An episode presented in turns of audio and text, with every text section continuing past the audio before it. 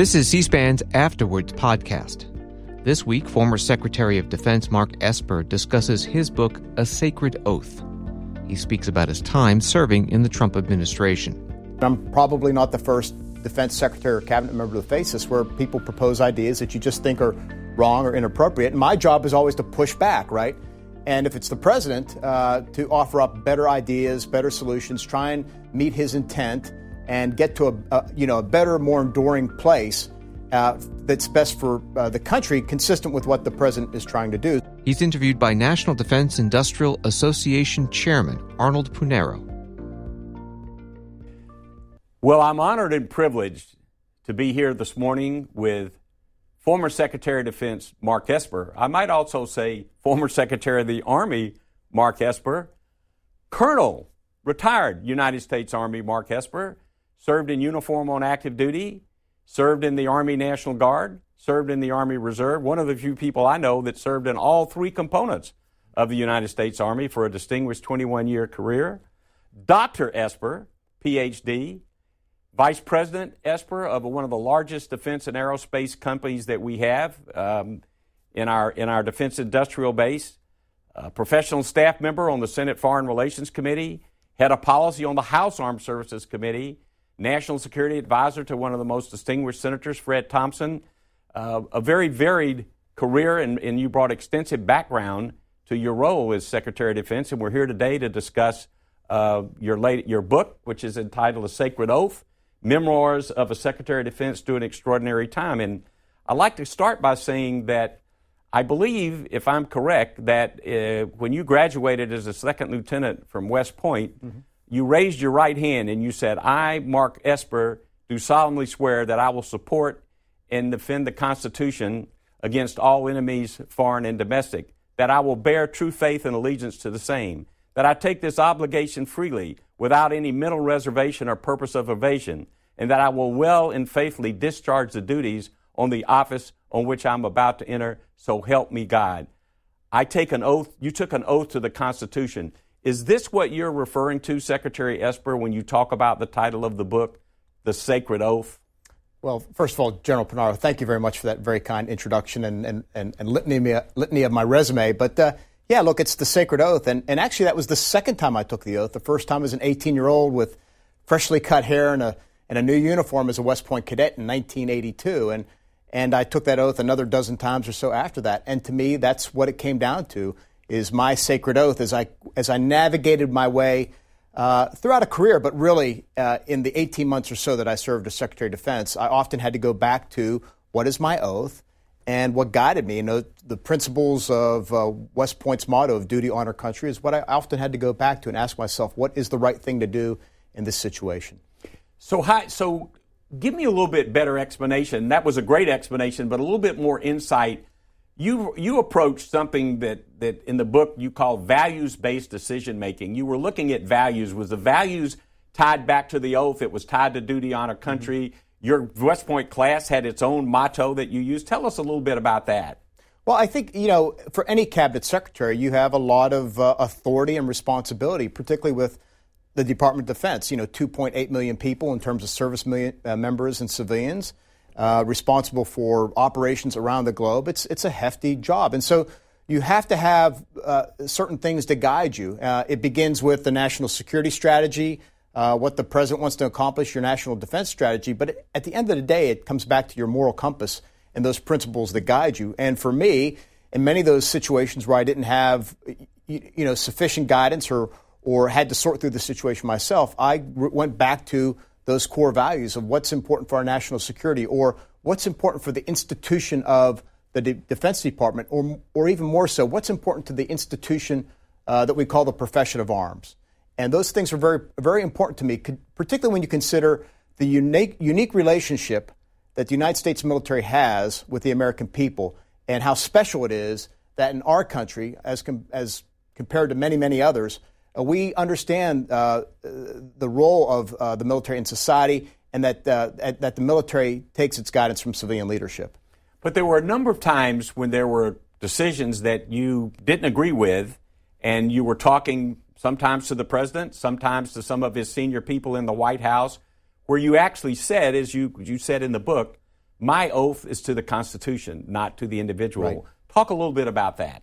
Yeah, look, there are any number of occasions, and I'm probably not the first defense secretary or cabinet member to face this, where people propose ideas that you just think are wrong or inappropriate. And my job is always to push back, right? And if it's the president, uh, to offer up better ideas, better solutions, try and meet his intent, and get to a, a you know a better, more enduring place uh, that's best for uh, the country, consistent with what the president is trying to do. So that becomes your role. And as I think about it, I, I always got to go back to what is my oath? And my oath is to the Constitution. It's not to, for any of us, it's not to a president, it's not to a party, it's not to a philosophy, right? It is to the Constitution.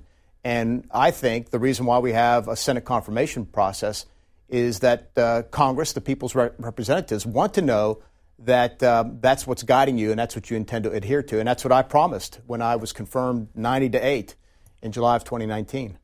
One of our colleagues, Dr. Charlie Stevenson, a former professor at the National Defense University, wrote a book titled The Nearly Impossible Job of Secretary of Defense.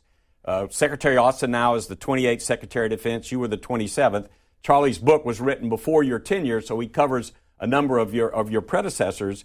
But he talked about the job of running the largest, most complex organization in our own federal government. I would argue in the world. You're talking about 1.3 million active duty, 880,000 drill and reservists, 750,000 civil service employees, 750,000 contractors, 5,000 locations worldwide.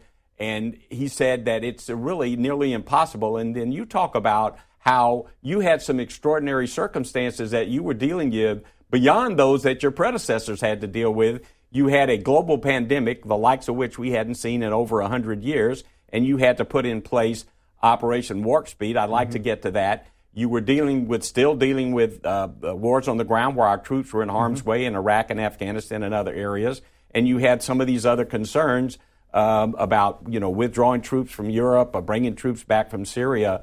Talk a little bit about, you know, you title it Extraordinary Times, but frankly, uh, I think the title "Nearly Impossible Times" probably would apply to your tenure when you when you think about all the things that you had to deal with and some of the challenges. Um, because you talked about the commander in chief in the book, you said he was idiosyncratic, unpredictable, and unprincipled, and yet you were having to make decisions to deal with all those issues with that kind. With that person was your mm-hmm. boss, no question about it. Tell us a little bit about that. Well, first of all, it is a great job. It's a very demanding job, and you have to rely on the people uh, below you to really uh, to really deliver. And I had a great crew of both uh, civilian and military leaders to do it. But when you think about the scope of it, on one hand, you have to be a diplomat and a statesman mm-hmm. and engage in foreign policy. Uh, next, you have to run uh, the department. You have, you're responsible for the combatant commanders and giving them direction on how to function around the globe in terms of military forces. You have to give guidance to the service secretaries and service chiefs about how to prepare for the future, how to organize their forces, equipment to buy. And then, of course, you're responsible for schools and hospitals and child development centers and, uh, you know, the health and welfare of not just service members and civilians, but I think there's up to 10 million uh, other dependents who rely on right. military health care. So you have all that, right? And then on top of that, at least during my tenure, and look, it's a demanding job regardless, but we do face this first global pandemic in 100 years. We got the uh, war in Afghanistan. We have conflict in Syria. We have the aftermath of the exchanges, the conflict with Iran, and then you put on top of that, um, you know, civil unrest. Uh, you put on top of that all the other things we face, and it was a really demanding time. And I'm, quite frankly, very proud of, of, of what my folks were able to do during these very challenging times of 2020 and how we navigated all this to, to both defend America abroad, but support America at home, either, like you said, with COVID, uh, warp speed. But recall, we had 20, 30, 40,000 people, Army doctors, nurses, and others deployed in cities across the United States, setting up field hospitals and reorganizing the Javits Center into the largest hospital in the United States to deal with COVID. And uh, many of these service members, God bless them, uh, particularly the National Guard, left home and risked their own lives, their own welfare to treat their fellow Americans. It was a monumental time for yeah. the U.S. military. Well, when governments are incapacitated, a large, a large geographical areas was the case with COVID. There's only one outfit in our country that yeah. can do that, and that's the Department of Defense. We do it for hurricanes, we do it for fires, right. we did it for the civil unrest, we did it for COVID. Because you were Secretary of the Army, you knew the head of the Army Materiel Command, uh, uh General Gus Perna. And um, when it came time to put Operation Warp Speed into effect, and let's face it, we, you had some very talented scientific medical experts, but the, my understanding, and I, I got had the opportunity to work with him a little bit, particularly to help him get ready for his confirmation, but also for his testimonies uh, before the Hill. It was pretty much a DoD operation, and my understanding is is it really did go at warp speed because people predicted that we'd never see a, a, a usable vaccine for years and years and years. Talk a little bit about that and what was accomplished by Operation Warp Speed and the and the personnel from the Department of Defense that were integral to that right. success. Well, look, uh, you're so right about Gus Perna, but first of all, let, us talk about outcome, outcomes. Uh, it was probably the greatest public-private partnership in um, in U.S. history, and uh, probably you know in, in, some ways on parallel with the Apollo program. And I will tell you, there were a lot of skeptics that said you'll never get a vaccine with sufficient efficacy out in uh, in in time. It'll take five to ten years, and yet uh, this this uh, combination of DoD and uh, and HHS, uh, right? I was able to co-lead it with Alex Azar. We delivered in uh, less than 12 months, less than eight months, two vaccines with 90% plus efficacy. And you and I wouldn't be sitting here together with our right. without face masks if it weren't for those vaccines. But but go back to where it began. Yes, I got to know Gus Perna, General Perna. He was the head of Army Materiel Command at a time when we were making sweeping changes in the Army. Uh, I stood up uh, Army Futures Command, a way to kind of break the acquisition gridlock and, and so that we could modernize the Army from the Reagan era. And Gus Perna, I quickly learned, was a selfless, selfless team player who put his duty first and was willing to give up parts of his organization for the better good of establishing AFC. And that told me a lot about him.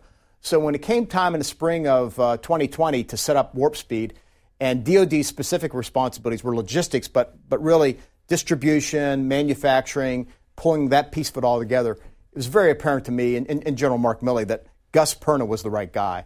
And uh, look, he was about ready to retire, and yet right, he came yeah. back, he extended his active duty time, and worked 24 7 and delivered uh, for the American people. Uh, look, we, we had our share of hiccups, but uh, by the time I think President Biden was uh, inaugurated in January, we were delivering over a million doses a day to the American people. Just a tremendous effort, and he and, and our counterparts at HHS deserve a lot of credit.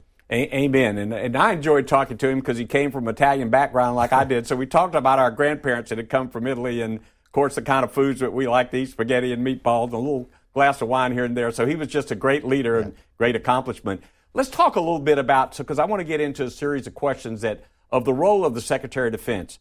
The, the statute that governs the Department of Defense is primarily found in Title 10 of U.S. Code. And that was updated in, in 1986. I was privileged to be the staff director of the Armed Services Committee when we passed what is now known as the Goldwater Nichols right. Act. And to make sure we had total civilian control of our military, we put in Title 10 that everything in the Department of Defense is subject to the, the authority, direction, and control of the Secretary of Defense. And that was your understanding of your statutory authorities, correct? Right. Well, look, I, I learned Goldwater Nichols uh, uh, all the way through my career in the Army, and of course, it was passed the year I graduated from West Point. And, and absolutely, look, the Secretary of Defense has all the authority. There are only two people, in fact, in the entire United States that can deploy U.S. troops abroad. It's the President of the United States and the Secretary of Defense. So every couple of weeks, I would sign deployment orders. And, uh, and the chain of command runs from the President to the Secretary of Defense to the combatant commanders. We have a series of both geographic and functional combatant commanders. And what a lot of people don't understand, and, and, General Mark Milley used to try and educate our colleagues about this, is that the chairman of the Joint Chiefs of Staff is a statutory advisor Correct. to the Secretary of Defense and to the President. And that is the role that uh, he's responsible for. He did a great job for me, and I think he served the President well also. But that's his role. Uh, it's not a command role, not an oper- operational role. And uh, so that's the, and understanding those the, the roles that different people play is critical.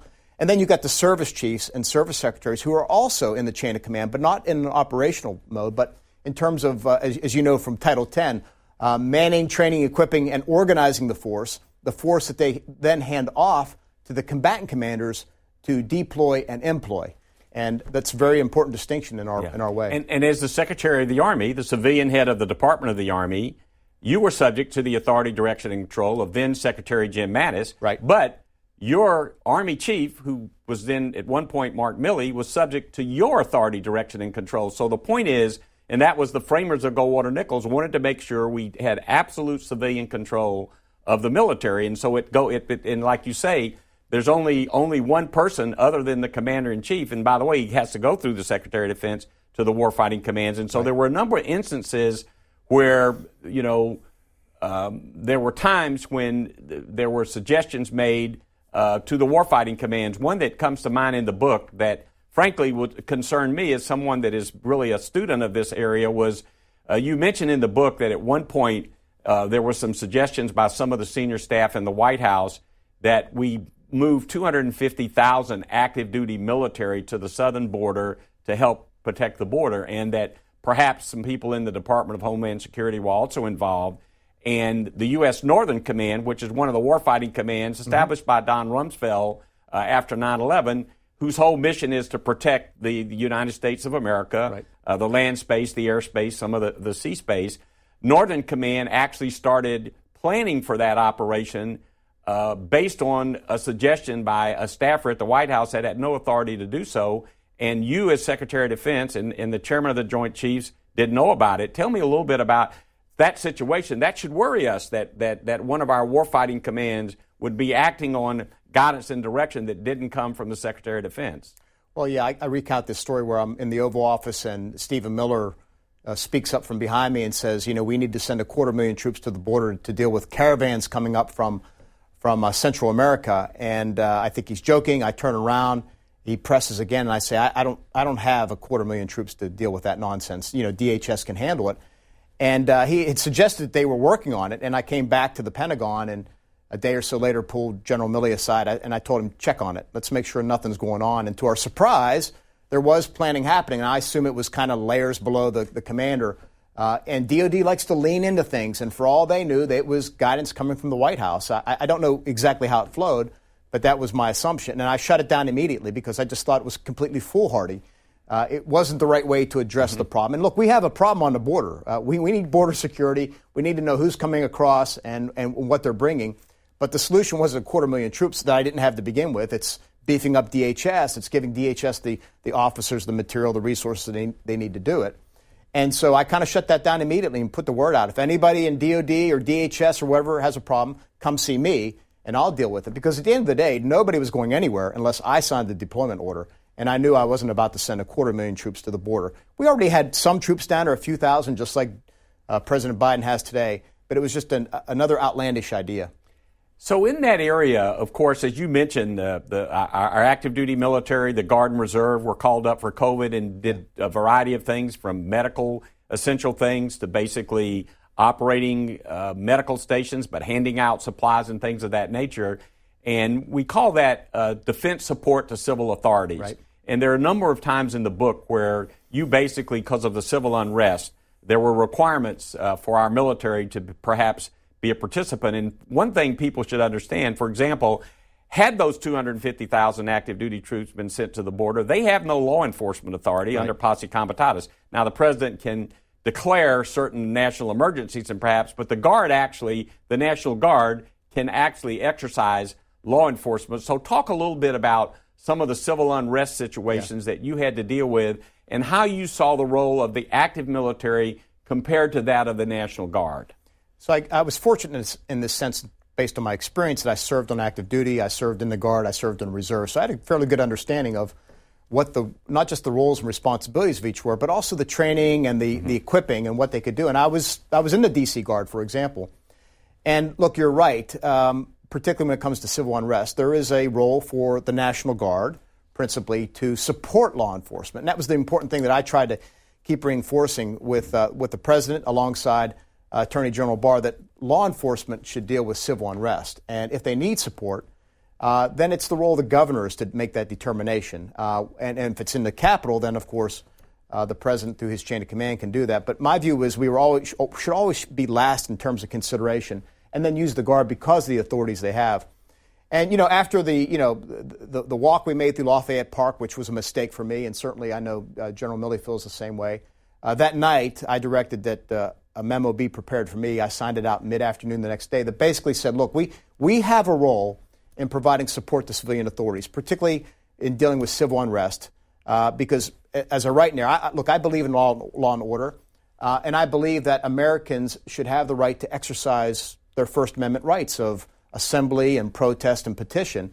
And uh, unfortunately, it was, you know, there were people in that crowd that were doing violent things that were denying people that peaceful right. So we had that. I wanted to make sure people understood we had a right to safeguard Americans' uh, you, you, know rights to protest their government. But at the same time, we are an apolitical organization and need to stay away from uh, you know being caught up in in the politics of those, those moments and those days. And look, that's a tough thread to you, you know uh, tough thread to, to weave there as you go through this day by day. But keep in mind, we had in the wake of the tragic murder of George Floyd, hundreds of cities where civil unrest was happening. And uh, you, you, have to give people that room to express themselves peacefully about what they see as injustice or whatever the case may be. And, and, and you felt like, I think, you created the right balance, even though there were people that maybe wanted you to go a little bit further using active duty troops. A couple of, of anecdotes in there about people making suggestions about things we, we wouldn't do, which is shoot our fellow Americans right, and right. things like that. But did you feel like that in, in the areas where you got pushed on, you were able to uh, implement the correct balance between uh, law enforcement and, and the role of our military, particularly the National Guard? Yeah, I think in terms of outcomes, if you look at it, I think we got it right at the end of the day that uh, law enforcement led. Uh, we would argue internally that it should be local law enforcement and then state and then federal. And then, if you need the Guard, you could use the Guard. But in all these instances, to include Lafayette Park, the Guard performed its mission of protecting federal buildings and federal activities. And one of the mistaken reporting coming out of that day and the subsequent days was somehow that the Guard used violence and shot pepper balls and rubber bullets. None of that happened. The Guard performed its mission and, uh, and, and stayed in, in terms of protecting those institutions and activities. So I was very proud of them. You know, you had on any one day during that summer of 2020, you had guardsmen out in the streets, uh, you know, protecting federal facilities and Americans' right to protest. You had another group of guardsmen uh, in hospitals, field hospitals, taking care of their fellow Americans who were dealing with COVID. And you had other guardsmen uh, out deployed in uh, you know hot spots around right. the world. And even then, you still had guardsmen dealing with wildfires in California or flooding in the in the Midwest. It just was a tremendous time for the National Guard, and I, I think it was their year. And, and, and you know from your own service in the Army Reserve and the Army Guard, since 9 11, We've had over 1 million members of the National yeah. Guard and Reserve mobilized and deployed overseas or at home, and they get demobilized. And they are a true bargain for the taxpayer yeah. because you don't have to put in place all the infrastructure that you have to have for active duty troops that are on active duty 365 days a year. So the Guard and Reserve, you've made the point, they're operational now. They're very yeah. different from the Strategic Reserve they were in the peak of the Cold War. And you see them on the front lines every single day. And I know uh, the American people appreciate yeah. that and they appreciate the leadership. One, one thing in that area, and I want to read from my paper because, because of some of the concerns you had, you and General Milley, then chairman of the Joint Chiefs, established what you call the four no's no unnecessary wars, no strategic retreats, no politicization of DOD, and no misuse of the military. You've addressed that with the Guard. Mm-hmm. So, um, how were you able to deal with these concerns and handle decisions you didn't agree with? You didn't agree with the, the plan to remove troops from Germany, although you put in place an alternative. Uh, there was withholding of aid from Ukraine. Finally, it did get over there. Blockade in Cuba and Venezuela, activity with Iran.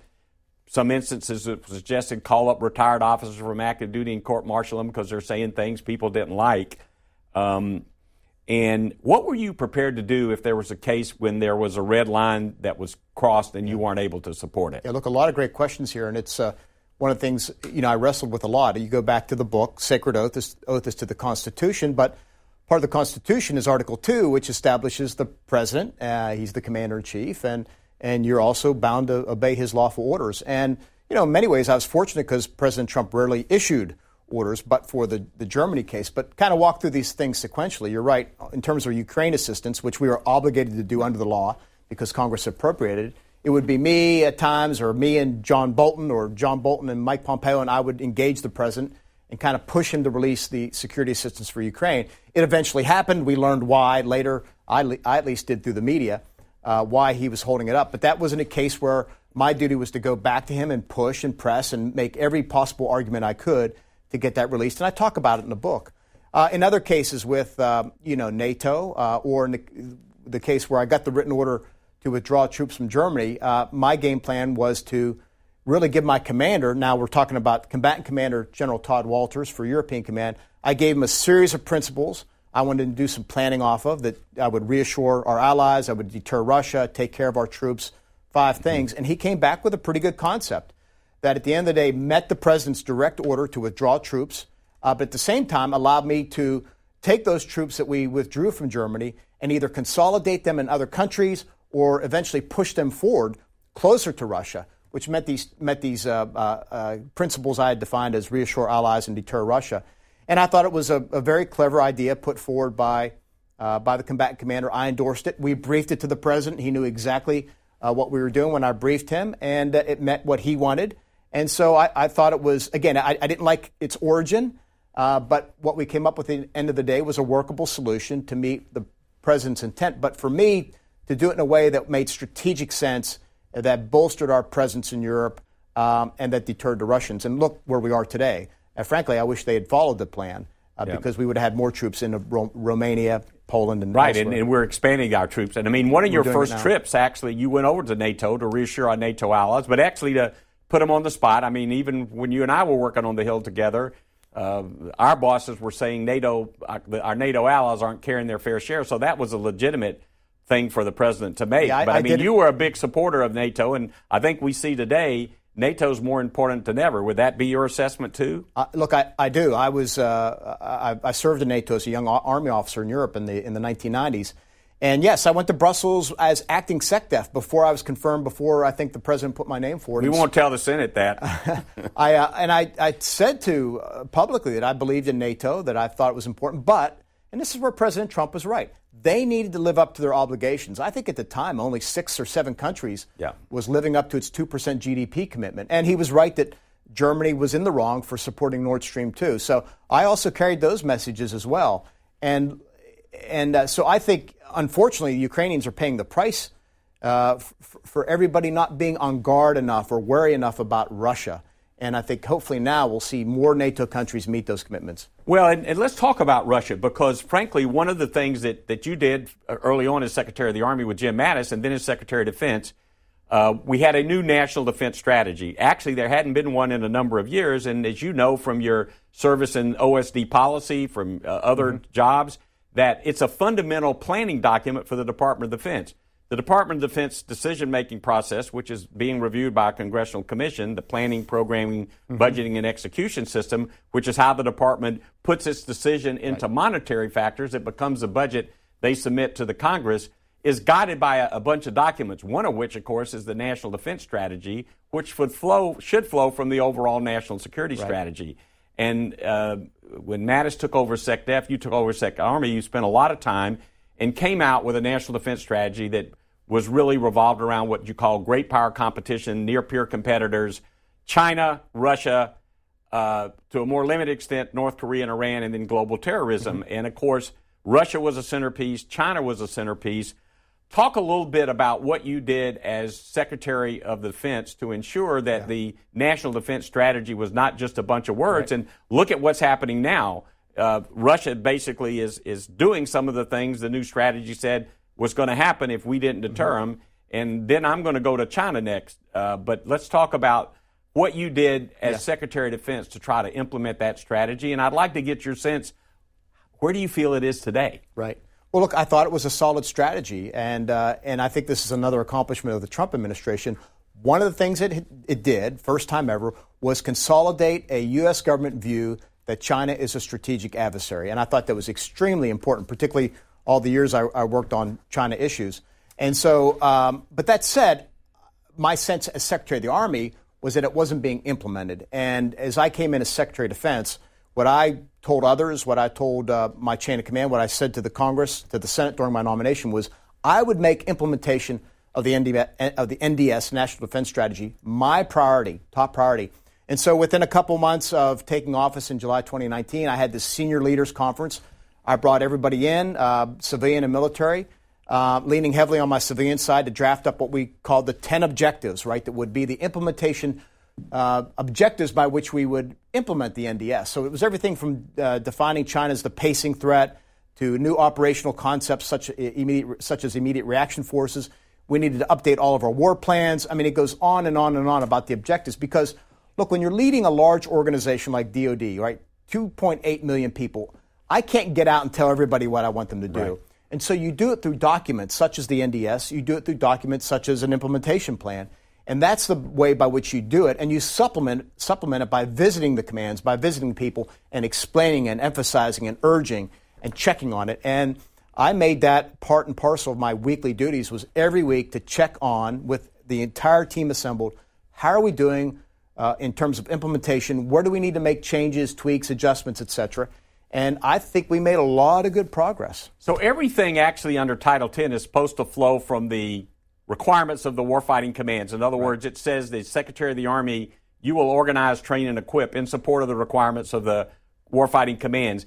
You talked about the contingency plans. Did the warfighting commands, you know, there were a lot of them, Central Command, European Command, Indo Pacific Command, did they make the adjustments in their contingency plans to take into account uh, China is the pacing threat in, in Russia and in the in the NDS before you left? Well, we were beginning. We had begun reviewing all those war plans, principally the China and Russia war plans, to make sure that that the the demands, the requirements of the combatant commanders actually met what we could supply or provide. And if it didn't, then why aren't the services adapting? Why isn't our acquisition system adapting to that?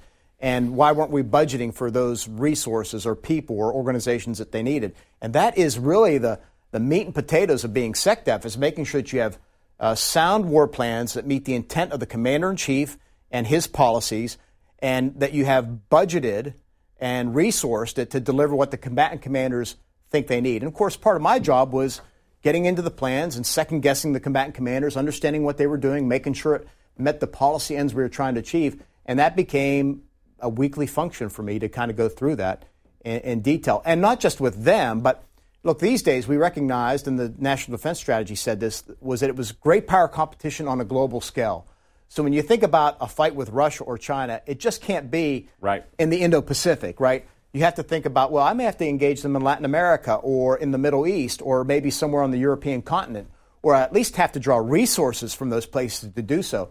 So for me, it was important to have all the other combatant commanders in the room, particularly people like as well Northern Command, because they had to defend the United States or Transportation Command, which is a functional command that would, re- that would provide all the cargo aircraft and tankers, et cetera, that would keep the fight going. So you got to have all those people in the room to understand the plan, or at least what the combatant commander was requesting.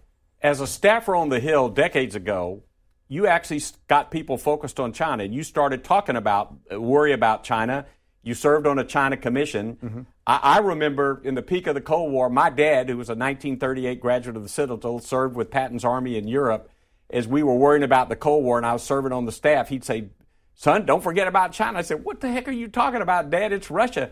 Well, his roommate was a Chinese American and he learned a lot. He said, China wants to get after us. He said, China's going to, if it takes them a thousand years, they're going to take over the United States. And frankly, in the, in the NDS from Jim Mattis, you said China's the pacing threat. Mm-hmm. And if you look at China, they're on the march. They're on the march militarily, they're on the march economically. They have more diplomatic posts now around the world than the United States. And, and the thing to me that's most scary is they're on the march technologically, and in many areas, they're ahead of us technologically. And frankly, in some of them are military areas. In some areas, we're still ahead. Um, and, it, and, and, and of course, they're threatening Taiwan. So, talk a little bit about what more needs. It's clear we haven't done all we need to do on China. And, and, and, and unlike Russia, they're an economic threat. Yeah. They're a political threat. Uh, they're a military threat. So, talk a little bit about China. Look, you've, you've hit all the key points. This is why they are the greatest challenge we face in the 21st century. And I've been studying them since uh, at, least 1995 when I was an Army war planner uh, working the Indo Pacific or the Pacific Command at that time uh, profile. I was responsible for that portfolio. And so, yeah, look, they're, they are the greatest threat we face because of all these things. Uh, the political might they bring, uh, their long term planning. They've told us, they've written about it, right. that by 2035 they want to have a modern military, and by 2049 they want to dominate at least the Western but they're, Pacific. They're pretty Pacific. modern military today. They are. We can, and we can talk about that, uh, particularly when it comes to the Navy. And so, look, they're on the march. They have diplomatic heft. They're, they're spreading money around the world, mm-hmm. trying to, to kind of bind the countries through their Belt and Road Initiative. Uh, you talk about the economy. Unlike the Soviet Union, and I grew up in the Cold War as, as you did as well, uh, the, the, China now possesses the second largest economy in the world at $16 trillion. The Russians never had that. Um, and also, as you say, the, the Chinese have a lot of great technology, and they're continue to, to, to grow that. Unfortunately, a lot of times it's on our backs. They're stealing our intellectual property, our, our plans. And, you know, the FBI has talked about, I think every 12 hours they open up an espionage case against the Chinese government. So we need to be very concerned. I don't think we're in a position yet to, to really fully deal with them. Again, I do give the, uh, the Trump administration, I think we all collectively did a good job forming a consensus that China was our strategic adversary and getting many of our allies, both in Europe and Asia, on board with that concept. And I think we need to keep pushing in that direction. Well, there's bipartisan support on Capitol Hill. They recognize this and they yeah. want to do something about it. What more do we need to be doing with China now so that we don't get ourselves in a situation that we got into with Ukraine? I think we need to beef up other parts of the government. So we need to beef up the State Department, right, to, for our di- diplomatic efforts around the globe, particularly in the Indo Pacific. I mean, just recently we learned that the Solomon Islands is signing some type of security agreement with the Chinese right. in the Pacific Island countries. That's terrible, right? We need to overturn that. But beef up State Department, beef up USAID to go into parts of Latin America and Africa and elsewhere where American diplomacy through aid and assistance can help grow it. Uh, in terms of DoD, we need to modernize our military. We need to make these big shifts in terms of how do you fight in the Indo-Pacific. And that's look, that's going to require more defense spending. And I, I know a lot of people don't want to hear that, but we're making this transition from what I call the the Reagan Cold mm-hmm. War military, uh, at least for the army that was built up to to this uh, to a new type of military that can deal with China in the 21st century. That's why the you know the Navy, U.S. Navy, is trying to make this transition. It's hard without more money.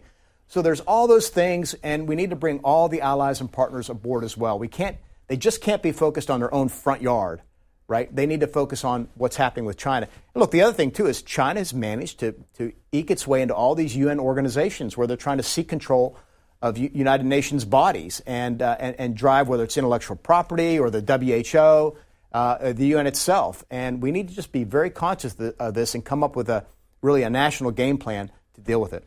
Well, let me let me talk about spending more money because one of your efforts at reform was quite notable, and, and one of the reasons you need reform is, and as you know, in my second book titled "The Ever Shrinking Fighting Force," I point out how we're spending more in constant dollars, taking inflation out, than the peak of the Reagan buildup, which was quite significant. You were part of that, and yet we have one billion less active duty. The Army's 50% smaller, the Navy's 50% smaller. We have 50% less fighting units.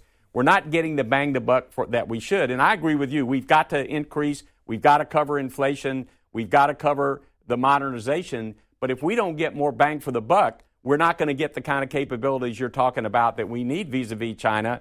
And you started the Army Night Court, which was an effort at reform.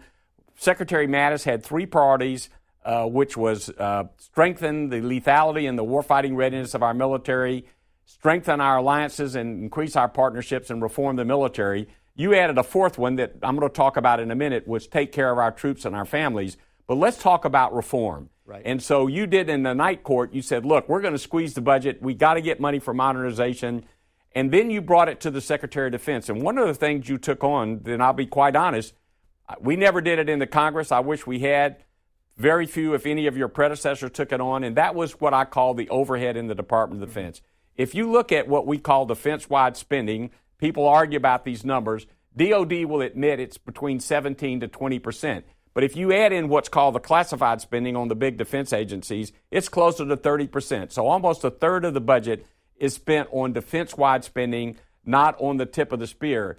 And we started uh, with one defense agency, the National Security Agency. We now have 28. Mm-hmm. These agencies are large behemoths, Defense Logistics Agency, a worldwide communications agency, a worldwide grocery chain, a worldwide dependent school system, a defense missile agency. And you started to take that on because you say, look, some of these things are big businesses, yet they're not run like a business. And, and, and they're military support organizations. And you tried to bring reform to the defense agencies, but probably left before you could get, you know, really what you wanted to get done. But talk a little bit about how we need to reform what we're doing in the Pentagon. And don't get me wrong, and I'm making a little bit of a longer question because I want to say, as you said in the beginning of your book, you gave credit to the men and women, active duty, Guard and Reserve, defense civilians, defense contractors, federally funded research and development. They come to work in the Pentagon every day to do the very best job they can for the warfighter and for the taxpayers, like the congressional staff. And yet, former Secretary of Defense told me, Bill Perry said, Arnold, bad processes meet, beat good people every day. Mm-hmm. And in DOD, we still have a lot of a proliferation of bad processes, which you tried to yeah. reform. Talk a little bit about your reform efforts, particularly as it relates yeah. to these massive defense agencies. Yeah, so much there to go after. You know, I came in as Secretary of the Army, uh, Secretary of the Army late uh, 2018, and within six months wrote a vision statement of where I wanted to take the Army. And uh, uh, General Milley fully supported me on that, co-signed this vision statement we put out. Uh, but I knew making that transition, right, in terms of uh, reorganizing the force, uh, a new talent mm-hmm. personnel system, uh, uh, new equipment to deal with the China and Russia that we saw ahead, that I would need more money. And as much as I was going to go back to Congress and ask for that, I felt at the end of the day, because President Trump was really good in terms of giving us extra money, I knew at the end of the day we had to do a lot of our own internal work, kind of get rid of the get rid of the fat if we could, and, and make some hard choices. And so that's where Night Court began. As I as we introduced our uh, six modernization priorities for the Army, which was everything from soldier lethality to long range precision fires. I knew it would take billions of dollars. And when they, the team first presented me the budget, I didn't see it in there. And I just had to say time out to the process. I called, called them back in and said, I want all 500 plus programs ranked order 1 to 500. And by the way, the 34 or so programs that we're building the Army modernization on had to come first. And what that ended up doing is people came in uh, through a series of meetings. I think uh, the chain of command and I spent over 50 hours reviewing program after program, cutting and trimming and reducing.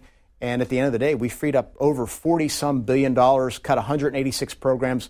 Because my view was I can only control what I control, take care of myself. I'll do my own you know, handiwork within the with Department of the Army to, to deal with that. And we were able to find that much money to reinvest in the Army. And I was just down at Army Futures Command not long ago, and they told me that uh, that by next year, by 23, they're going to deliver on 24 of those 31 programs. You know, kind of an a, initial rollout, uh, low rate initial production, et cetera. So it's a, a great achievement, and I attribute that to the entire team at the time that did it. But to your next point, though, you know, you talk about when we're building this budget and aggressively for the Army, cutting into it and going hard and prioritizing and reprioritizing and making these choices.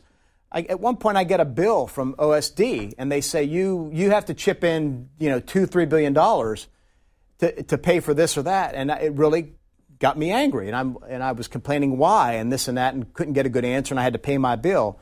So when I become Secretary of Defense, I now have the budget, and I find out what's going on. The so-called fourth estate that you call overhead is something that consumes, I don't know, over 110 billion dollars a right. year and it's a couple dozen agencies. And what they were doing was just 28.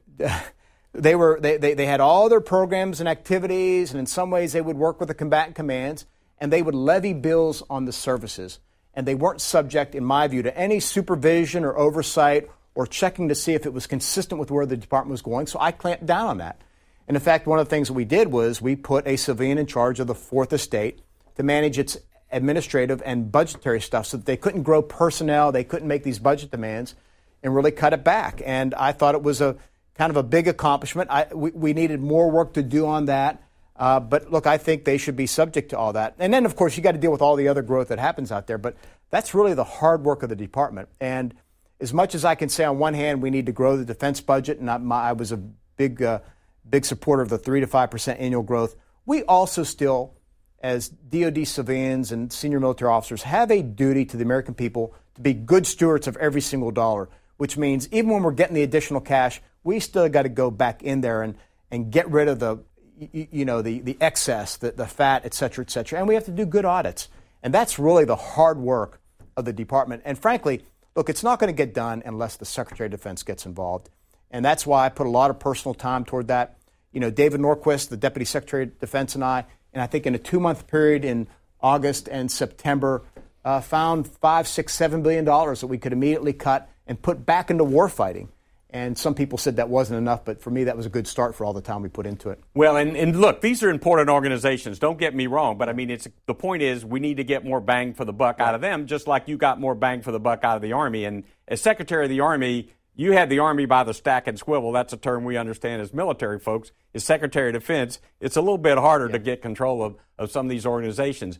One of the things that, you know, we do have the world's finest military. We want to keep it that way. And there are really three reasons. We recruit and retain the best people and their families, and mm-hmm. we'll talk about that in a minute.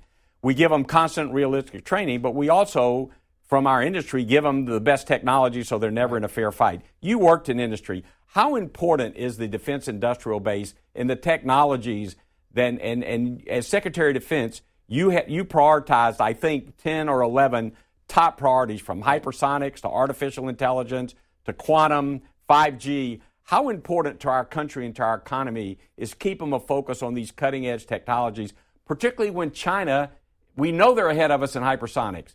Some people would argue they're ahead of us in AI. Other people say, well, not so much. Quantum, General Hyten, the former vice chairman, says it's still an open book in quantum, but it's very important. Mm-hmm. Talk a little bit about the importance of our industrial base. Yeah. And before I do so, I'd, I'd also add you know what's what's important about the United States military and our personnel is how we empower non-commissioned officers. Right, exactly. You know, we're seeing this play out on the battlefield in Ukraine versus Russia. How non-commissioned officers are really the strength uh, uh, of our military. But yeah, look, I, I, served many years in defense industry. It gave me a good insight into what makes them function, into what incentivizes them, and also in terms of how they operate. So I was able to leverage that a good deal as um, as I came back to be Secretary of the Army and Secretary of Defense, and I would meet weekly as uh, Sec Army with industry to kind of find out how can we improve, how can we do better. It, it helped. Uh, it helped when I stood up Army Futures Command in terms of how we craft that. I know that industry needs predictability, and so one of the things we set out to do, we being myself, Under Secretary uh, Ryan McCarthy, and then Jim McConville, Mark Milley as the two Army senior leaders, was to put predictability into what the Army wanted and not change it. Because if you can get predictability and if you can put money behind it, industry will respond and they will innovate. And uh, I'm, I'm, proud to say it's 2022, four years later. The Army still hasn't changed its prioritization in terms of modernization. And that's key in terms of signaling right. to both to, to, to, industry, but also to the Army where you're going. Now, I'll tell you, since I, uh, since I left service, I'm working more in, in uh, venture capital. Uh, I, am on a, a, firm called Red Cell doing a lot of interesting work. I wish I knew more about that part of the ecosystem because that's really where innovation happens. And uh, some of the some of the companies, uh, founders, innovators that I take briefings from, I hear from, are just doing cutting edge work. And what I'm hoping I'm able to do now that I wish I had known then was how do you get those really small innovators and founders before DoD senior leadership right. so that we can make those big bets, uh, just like venture capital does, on cutting edge technologies that will allow us to leapfrog the Chinese. And if I could do it all over again, I would be meeting with those guys at least quarterly to find out yeah to make those big bets because again the problem with acquisition in DoD it's so it's so bureaucratic and they're risk averse. But if you have the Secretary of Defense personally involved and willing to kind of make those big bets, uh, willing to kind of uh, uh, to get some of them wrong, but but knowing that if you get some right, it'll really make a difference. That's yeah. the key. I, that's so important. And I think the Congress ought to give the DOD people some incentives to take risk. And yeah. we need to get the DOD lawyers to let the senior leaders meet with some of these cutting edge industries, not and not thinking it's giving them an advantage over someone else. When I talk to the Silicon Valley and these cutting edge commercial firms and everybody, they get so frustrated, as you well know. They tell you the same thing of dealing with the bureaucracy. And, and yeah. the leaders at the top, if you look now, uh, uh, worked in the Army, uh, Heidi Shyu, who's now the head of technology yeah. in the Department of Defense. She's very aggressive in this area. And yeah. they, the DOD, Kath Hicks, who followed David Norquist as the chief it. operating officer, they want this technology in our government. They want it for our military, but the bureaucracy is really an encumbrance. So, so that you're spot well, on that's, on that. That's why we put Army Futures Command in Austin, Texas, which was a right. hub of innovation. But even today, I sit on the board of small companies, and they sit in this valley of death for right. 18 months, and they just can't survive if you're a company of 100, 200 people. How do you make it through, even though they have cutting technology? You know, right? Uh, well, can, your your acquisition secretary Ellen Lord did a terrific she job. Did. She's been followed by Bill LaPlante, who said in his confirmation hearing, "We've got to get back to hot production lines." So I think there's an incentive by the leaders, both in your tenure and the current tenure, to do this. We just got to get around the bureaucracy. Right. One of your top priorities. And I talk about this in the book. I mean, yeah, this is an important chapter. This this book is not all about Donald Trump. Correct. Right? People, Absolutely. People want to portray it that way, but this is about my tenure, and there are whole chapters here that barely mention, if at all, uh, the president, and this is one of them. Right? Is how do you right? H- how do you innovate and how do you reform? And, and look, this is critically important for the American people for history. All your predecessors, Harold Brown, Bill Perry. Uh, Donald Rumsfeld, yeah. Bob Gates, Leon Panetta, Ash Carter have written books, and these are all important because, as we said, the Department of Defense is a learning organization. Yeah. It's one of the few organizations in government that's always striving to do better. And so people, you know, this is a Bible for not just the war colleges, but for people in industry to look at the things we need to fix. And well, that's going to be my last question. But I was going to say, I just I wrote the book for three audiences. One yeah. was the American people in history, but this next two were people in government and DoD, so people could learn these lessons. I've referred many times. All of my predecessors, I think nearly all of them, have written books. Right. And I would go back and read read their books and understand, trying to understand, you know, how they did things or lessons learned, just like you're saying. So you you you were a, a, a military family. So when yeah. you added to the fourth priority, the military families, spouse, child care, you know, when the volunteer force was put into effect in 1973 from the draft that was so unpopular in Vietnam President Nixon had asked the former Secretary of Defense Gates, not Bob Gates, right. to do a commission, and he said, "Look, we should go f- to a volunteer force. We got to fix three things, though: the the cliff retirement system, the up route promotion system, mm-hmm. and pay should be based on skills and performance, not time and grade. Very few of those things have changed, but we do have a volunteer force. But in the 70s, it almost went under, and we didn't pay enough attention to the family. Nowadays, if you don't have child care, if you don't have programs for spouses to get employment, you're going to lose the best and the brightest. You had that as a real priority. Tell us a yeah. little bit about why and what you did. You know, in, when I entered uh, active duty uh, as an officer in 1986 at Fort Campbell, you know, most it seemed to me that most folks weren't married and had kids. Uh, but over time, that changed, and now what you have is, you know, folks are married. They're often married to military spouses, and in, of course, in today's society, most spouses work. And so what I find, it, it, it's this kind of old adage we say, right? You recruit the soldier, but you retain the family. And I just, I just saw too many places where we were talking the talk and not doing enough to deliver on that. And so I really went after, you know, how do we fix the employment system for our spouses? How do we go after uh, recognizing certificates, right, as you move from state to state? Because the spouses were having a hard time getting hired because they didn't have the proper credentials. And we tried to work either by ourselves. I, I worked a lot with my fellow service secretaries and with the Hill to kind of break that down. And then as I went after spousal, after I went after, as I went after child care, I found that the biggest problem in our child care wasn't necessarily spaces. It was the fact that they were often only three quarters filled because our hiring system right. wasn't up to the task. So we went after tackling that. And then there are, you know, a, a myriad of other things, and I describe it in the end as kind of chapter about just the, the nature of the military and its bureaucracy, where, where we were telling families that you can't come into the PX or the commissary unless you're properly dressed, right? And um, as you noted, look, my wife and I, I served 21 years. Uh, she was with me since I was a young lieutenant. Saw me go off to war. Go off to war. We PCSed multiple times from to Europe, back to Europe within the United States. We dealt with child care. We dealt with all these things, and she was an incredible help to me and would pick up these ideas as she met with spouses as we would go on the road. And one of the complaints was, you, you, know, why can't I wear fitness gear into our PXs and commissaries?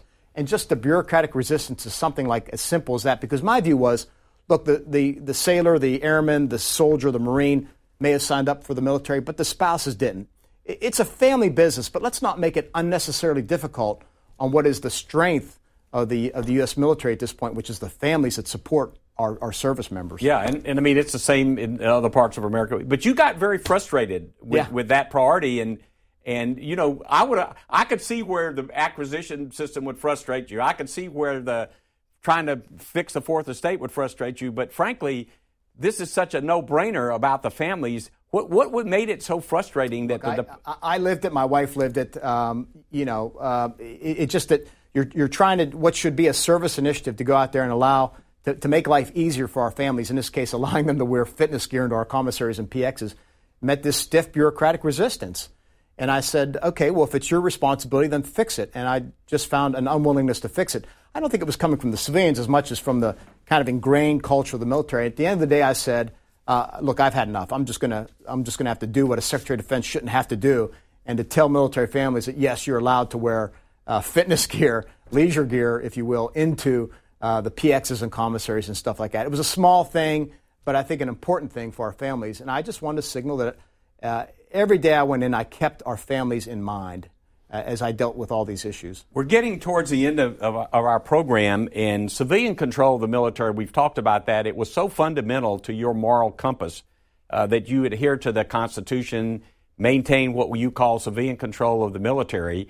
Uh, one of the areas that um, uh, we've had is we've had somewhat of a controversy. Jim Mattis uh, had to get a waiver from the Congress to serve because he had not been retired long enough. Same with Secretary Austin. Me personally, I've never been in favor of the retired military. That's why we put in a 10 year provision. Now it's back to 10 years. You, you've been Secretary of the Navy, you've served in the military. I know you admire both of those individuals. You and I both admire them, but frankly, uh, do you think we ought to have recently retired military people serve as Secretary of Defense? Well, let me begin the answer by saying this much. My, my hometown boyhood hero is George Marshall. And George Marshall was Secretary of Defense in September, I think, 1950. He was called back by Truman to help after the failings of the military in Korea. And he didn't think that it made sense for a former, you know, retired military officer to be a Secretary of Defense, uh, but did it nonetheless. And look, uh, to answer your question directly, no, I don't think so. I think that kind of moratorium of 10 years or whatever it was made sense. It has nothing to do with, with uh, Secretary Mattis or Secretary Austin. It has everything to do with uh, kind of getting, making sure that you have a distinct difference between the military culture and the civilian culture. And they're very different skill sets in, in terms of what both bring to the job. It doesn't mean you can't be successful, but I think having that separation uh, makes a big difference. And, and I would I would support you know reinstating that moratorium and maintaining it. We have enough good people out there that can that are civilians that can fulfill that role as Secretary of Defense to do that. Because I think civilian control of the military is critical. I have a whole chapter in there where I outline some of the problems I saw coming in as a civilian secretary that I didn't think the civilians were being used enough. I mean, I had to forcibly push civilians into the war planning and review process as an example. And there are other areas where I got pushback from the brass, but nonetheless, I had good civilian secretaries uh, and good civilian leaders in OSD that were able to push through that and try and pull some of that control back. And I, as I talk about in the conclusion of that chapter, this is something that I think the Congress needs to relook. Well, it's very clear from our conversation today, Secretary Esper, it's very clear from this truly remarkable, important book. It's very clear from your entire history and your entire experience that you did bear true faith and allegiance to your oath to support and defend the Constitution against all enemies, foreign and domestic. And I know I speak as a person, I know my family, I know everybody that knows you, I know the American public appreciates uh, what you did, your service, that of your family. Uh, and again, I think you have a lot of valuable lessons uh, to convey uh, to the Congress, to the American people. Continue to work to support a strong national defense. And so uh, we greatly admire you and thank you. And obviously, we we thank C SPAN for giving us this opportunity to spend so much time allowing you to talk about things that are so important to the future of our country. Thank you very much. Well, thank you very much. I really appreciate that. Thanks for listening to this week's After Words podcast. If you enjoyed this podcast, listen to C SPAN's podcast about books. Learn about the latest nonfiction books and best selling authors. In each episode, we report on bestsellers lists and book reviews from around the country. You'll also hear authors talking about their latest books and insider interviews with nonfiction book publishing industry experts.